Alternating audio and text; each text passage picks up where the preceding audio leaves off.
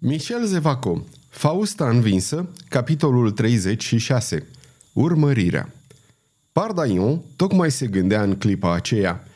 Izbăvită de ambiție, scăpată de boala aceea care o rodea, femeia asta va deveni o ființă plină de dragoste și de frumusețe. Simțămintele pe care le nutrește față de mine le va da curând uitării. O admirabilă prietenie poate înlocui ura dintre ea și mine, asta e tot.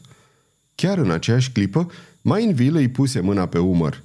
Bună ziua, domnule de Pardaion, zise Mainville. Salutări fostului meu prizonier, adăugă Bussy Leclerc. Domnilor, vă salut, răspunse Pardaion. Cu ce vă pot fi de folos?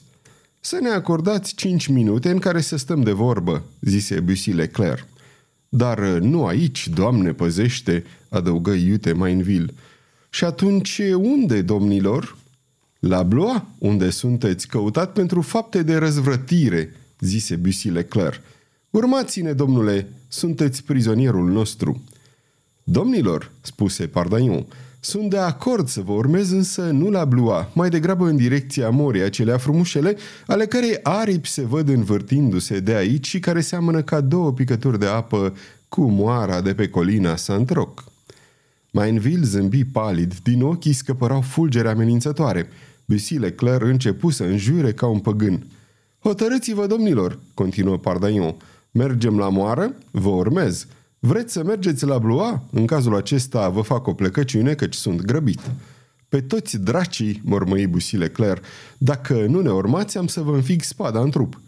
N-aveți decât, domnule, ripostă Pardaion, care în aceeași clipă își scoase spada și trecu în gardă. Bussy Leclerc își scoase spada din teacă și Mainville făcu la fel. Amândoi atacară năpraznic, fără nicio rușine, de altfel că erau doi contra unu. Dar abia se încrucișaseră săbile că Bussy răcni de furie, pentru a treia oară în feluritele sale întâlniri cu Pardaion, sabia îi sărise din mână și, descriind un cerc larg, căzuse într-un șanț. Scoateți pumnalul, Bussy!" strigă Mainville. Dar fostul guvernator al Bastilei, beat de furie și palid de rușine, nu auzi nimic și alergă să-și culeagă sabia. Din două salturi ajunse lângă ea, o ridică din fundul șanțului și se năpusti. În clipa aceea îl văzu pe Mainville care tăia aerul cu brațele și se prăbușea ca un sac, vomitând un val de sânge. O clipă se chirci, apoi, cu tocul cizmei în pământ, râcâi cu unghiile țărâna, apoi rămase nemișcat. Mainville murise. Bussy Leclerc stătu câteva secunde ca prostit. Apoi se năpusti spre Pardaion, care îl aștepta bine înfipt pe picioare. De data asta, zise Pardaion, îți a zvârl sabia în loara. Și, într-adevăr, abia terminase de rostit aceste cuvinte că sabia lui Bussy sări în aer și căzu nu în apă, ci pe malul fluviului. Ia-o de acolo, spuse Pardaion. Bussy Leclerc se așeză pe marginea șanțului, își prinse capul în mâini și se porni pe plâns. Pardaion își vârâ sabia în teacă. Iertați-mă, domnule, rosti el clar. De câte ori ne-am întâlnit ați vrut să mă ucideți. Eu n-am făcut altceva decât să vă pun călcâile la treabă. Trebuie să mărturisiți că nu mă port urât cu domnia voastră. Iertați-mă așadar că sunt mai sprinten decât domnia voastră. Nu e vina mea. Haideți, nu mai plângeți așa. Singurul martor al înfrângerii domniei voastre este mort. Sunt un om dezonorat, băigui Bussy Leclerc. Dacă vreți să o luăm de la capăt, poate veți avea mai mult noroc de data asta, spuse Pardaion cu toată sinceritatea sufletului său. Bussy îi aruncă o privire încărcată de furie. Deci, adio, încheie Pardaion. Nu vă port pică. Cunosc șapte sau opt feluri de a azvârli o sabie. Dacă doriți, vă învăț și pe domnia voastră și abia atunci vom fi pe picior de egalitate pentru o viitoare întâlnire. Vorbiți adevărat?" Exclamă Bussy, care se ridică tremurând de nerăbdare. Domnule, spuse Pardaion, credeți că glumesc cu un lucru atât de serios ca o figură de scrimă de care poate să depindă viața unui om? Când doriți, am să vă arăt cele șapte feluri, dintre care ați și învățat unul. Pe toți dracii, strigă Bussy, sunteți un om cinstit, domnule, mare păcat că nu v-am avut de partea noastră. Vreți să-mi întindeți mâna?" Pardaion îi întinse mâna. Bussy Leclerc i-o strânse cu un soi de admirație amestecată cu spaimă. Deci nu mai suntem dușmani?" întrebă cavalerul zâmbind. Nu. Și dacă îmi veți îngădui, mă declar chiar prietenul domniei voastre. Dar să-mi făgăduiți că am să vă învăț cele câteva lovituri. Ne-am înțeles. Eu le știu de la tatăl meu care, fără să aibă reputația domniei voastre, învățase totuși tainele mânuirii armelor. Adio, domnule, o să ne revedem la Paris. Cu acestea, Pardaion salută și se îndepărtă cu pași mari, urcând cursul fluviului Loara. Acum e rândul lui Moreve, murmură el. Și își grăbi pasul spre cocioaba în care îl lăsase pe Moreve sub paza lui Jacques Clement. Când ajunse la vreo două, trei sute de pași de cocioabă, văzu un bărbat care se plimba agitat în sus și în jos în fața porții. Curând îl recunoscu în bărbatul acela pe Jacques Clement. Începu să alerge și ajunse lângă Jacques Clement, care făcu un gest de deznădejde. Moreve!" urlă Pardaion. A scăpat, răspunse Jacques Clement. Pardaion intră iute în colibă, dar nu era nimeni înăuntru. Ieși afară și văzu că unul dintre cei doi cai legați de gard nu mai era. O cumplită expresie de mânie disperată, poate primul gest de mânie pe care l-a avut în viața lui, îi răvăși chipul. Ce nenorocire!" exclamă Jacques Clement. Of, prietene, nu o să mi-o pot ierta niciodată!" E o nenorocire, într-adevăr, rosti Pardaion cu răceală în glas. Dar cum de s-a putut întâmpla una ca asta? Îngrozitor de simplu, zise Jacques Clement. Mă așezasem în fața mizerabilului cu pumnalul în mână. Știi că avea picioarele legate, dar mâinile libere. Așteptam. Tot așteptând așa și pe urmă chipul livid al omului începea să-mi facă rău. Tot așteptând așa, deci am vrut să văd dacă vii. Țineam pumnalul în mână. L-am pus mașinal pe masă. M-am ridicat și m-am dus până la ușă unde am stat doar câteva clipe. Da, zise Pardaion, ar fi trebuit să prevăd că un om care vrea să se salveze stă la pândă cu mai multă râvnă și răbdare decât cel care păzește. A pus mâna pe pumnal și a tăiat sfoara care îi lega picioarele, nu-i așa? Da, în clipa când am dat să intru în colibă, m-am pomenit cu o lovitură cumplită în cap și dintr-un brânci m-a zvârlit la pământ. Când m-am ridicat, l-am văzut pe Moreve care sărea pe cal și pleca în goană. Bine, zise Pardagnon, trebuia să ne înapoiem împreună la Paris. Acum te vei înapoia singur. Am să te văd acolo. Pornești în urmărirea lui? De bună seamă, exclamă Pardagnon dezlegând calul rămas și sărind în șa. Încotro a luat-o. S-a dus spre Bergency. Unde o să ne mai vedem? La mănăstirea Iacobinilor, dacă vrei. Adio. Un ultim cuvânt, zise Jacques Clement, al cărui chip întunecat se lumină ca de un fulger. Acum sunt liber? Adică cum liber? Să-l ucid pe Valois. Pardaion se cutremură. Rămase o clipă pe gânduri, apoi murmură. Împlinește-ți destinul dacă așa trebuie. Pardaion dădu pinte în calului și porni într-un galop nebun. După ce înaintă două leghe, întâlni un țăran care mâna o căruță.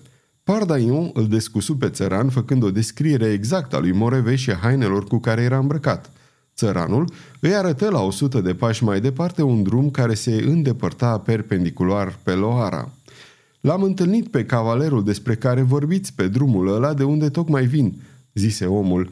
Drumul se înfundă în lanuri vreo cinci leghe, apoi cotește la dreapta și duce spre Tur. Pardagnon îi aruncă un ban de argint. Merse spre drumul care îi fusese arătat și porni iarăși în galop furios. Curând, cavalerul fu nevoit să-și domolească goana de teamă ca nu cumva să se spetească animalul. Când ajunse la încrucișarea de drumuri de care îi vorbise țăranul, bietul cal era grozav de ostenit de un galop care durase aproape șase ore. Pardagnon descălecă deci în fața unui han amărât care, așezat la încrucișarea drumurilor, se numea Hanul de la Răscruce. Hangiul, la întrebările sale, se prefăcu uimit la culme și se grăbi să răspundă că nu văzuse trecând pe acolo niciun călăreț. Pardagnon simți cum îl cuprinde deznădejdea. Totuși nu spuse nimic și ducându-se să ceară a-i se îngriji calul, se așeză lângă vatră și porunci să-i se aducă de mâncare. Se lăsa noaptea, vremea era tristă. Pardaion luă hotărârea să petreacă noaptea în hanul acela. În timp ce mânca, îl cerceta cu coada ochiului pe Hangiu și își spunea în sinea lui Ce mutră de pezevenghi mai are și ăsta? Într-adevăr, omul făcea o mutră foarte rea. În plus, în han mai erau doi rândași, un lux nemai întâlnit pentru un han prăpădit și pierdut în câmp. Și acești doi oameni aveau niște fețe ciudate care îi inspirară îndată călătorului nostru gândul de a se culca în altă parte. După ce îi sprăvi de mâncat, Pardaion își sprijini coatele de masă întinzându-și cizmele spre foc. Hangiul așeză pe masă un opaiț afumat și se retrase.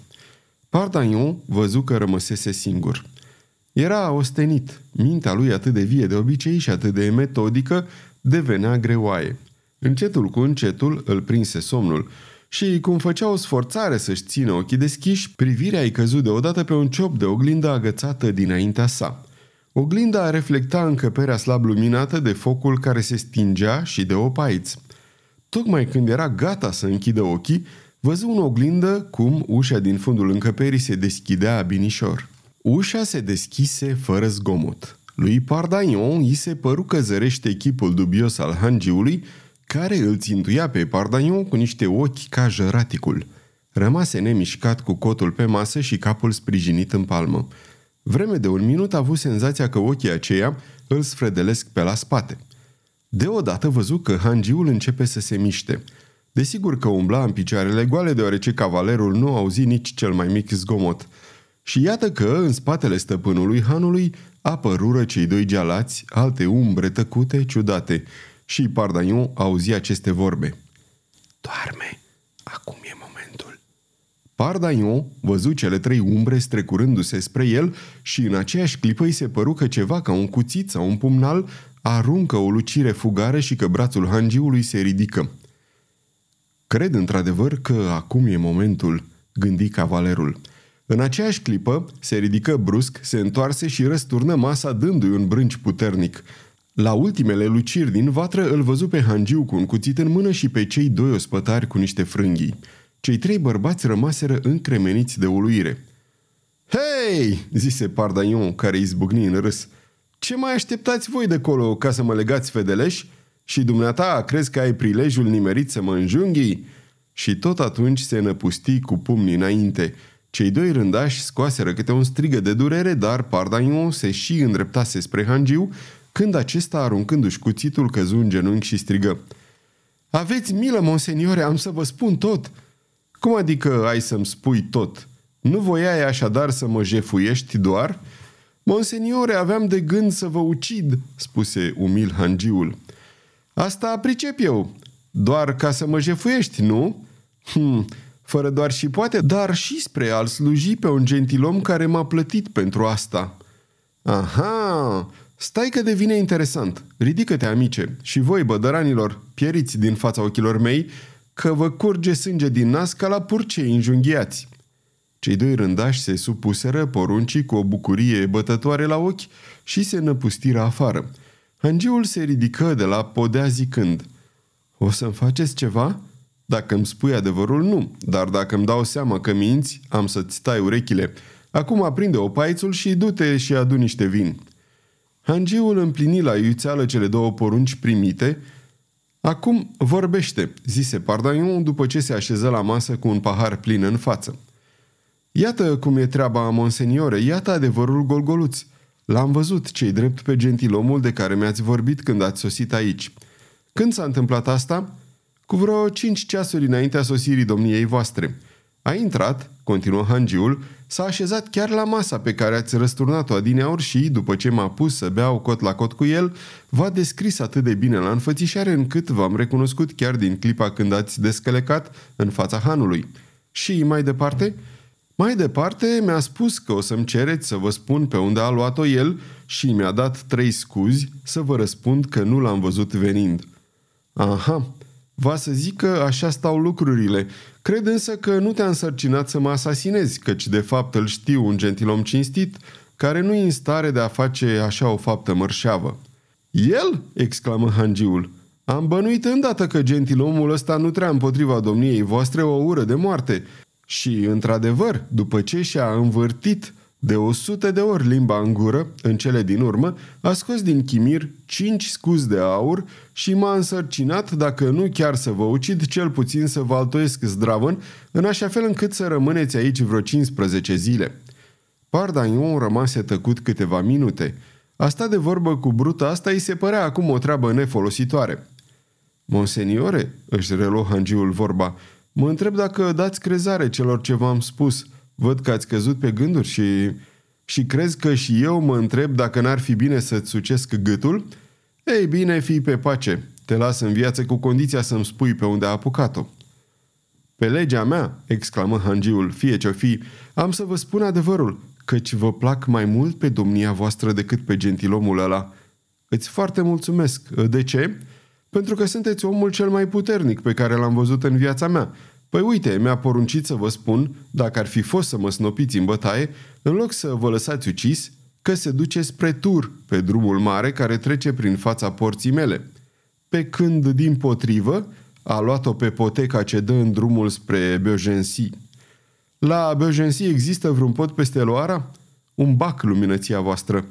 Bine, pregătește-mi un pat dacă se poate și mâine dimineață să mă trezești în zori. Hangiul făcu o plecăciune și ieși. Zece minute mai târziu veni să-l vestească pe Pardagnon că patul era gata. Cavalerul îl urmă și pătrunse într-o odaie de care se miră că e atât de curată. Hangiul îi arătă lui Pardagnon că la ușă avea un zăvor mare. La ce o să-mi folosească?" întrebă Pardagnon. Cum mai să mă poți trezi dacă nu las ușa deschisă?" Hangiul se retrase cu gura căscată. Pardagnon cunoștea oamenii și avusese vreme să-l studieze pe Hangiu, căci, deși lăsă ușa descuiată, nu numai că omul nu făcu nicio tentativă asupra lui, ci din potrivă stătu de pază toată noaptea, de teamă ca nu cumva cei doi argați ai săi să încerce să intre la Pardaion. Pardaion dormi deci liniștit sub paza omului pe care Moreve îl plătise să-l omoare. Pe la ora șapte dimineața porni din nou la drum, nu fără să-l mai cerceteze odată pe Hangiu. Ia spune-mi, îl întrebă el pregătindu-se de plecare, pentru câțiva bani ai vrut să omori un om care nu ți-a făcut niciun rău?" Ce vreți, monseniore?" zise hangiul. Nu în toate zilele mănânci pe săturate. Sărăcia e greu de îndurat. Am fost jefuit de hugenoți, jefuit de catolici, așa că am ajuns să fac orice meserie. Chiar și aceea de ucigaș cu simbrie. Ia un ban de aur pe lângă argintul pe care ți l-am dat. Lăsându-l cu gura căscată pe hangiul care se întreba cu ce soi de om o fi avut de a face, Pardagnon porni în trap pe cărarea arătată. După două ceasuri ajunse la drumul pe care îl părăsise în ajun. Se îndreptă spre Beaugency. Tocmai când trecea pe lângă un mestecăniș, o împușcătură șuieră în direcția sa și glonțul archebuzei rupse o cracă din apropierea sa. Pardagnon descălecă și alergă spre pâlcul de copaci pe direcția fumului care, la zece pași depărtare, se risipea încet. Dar degeaba cercetă împrejurimile, nu zări pe nimeni. Cine trăsese oare vreunul din nenumărații vagabonzi care mișunau pe drumuri să fi plătit și să-l fi pus la pândă moreve pe un hoț de drumul mare, presupunând că și Pardagnon ar putea scăpa de hangiu și i-ar lua urma, era cu neputință de știut. Sări din nou în șa și porni în galop, până ce zări în fața Beaugency. Așa cum mi se spusese, în locul acela se afla un bac și în clipa aceea trăsese tocmai pe malul unde ședea Pardaion. Nu a avut deci altceva de făcut decât să se îmbarce. Și podul plutitor începu să alunece pe apă de-a lungul corzii. Pardaion îl întrebă pe podar dacă nu cumva în ajun un călăreț trecuse peste Loara. Podarul răspunse că niciun călăreț nu trecuse fluviul, dar că în seara trecută, aflându-se pe malul stâng, fusese oprit de un gentilom care arăta cam la fel cu acela despre care îi vorbea și că gentilomul îl întrebase dacă drumul ducea într-adevăr până la Orleans.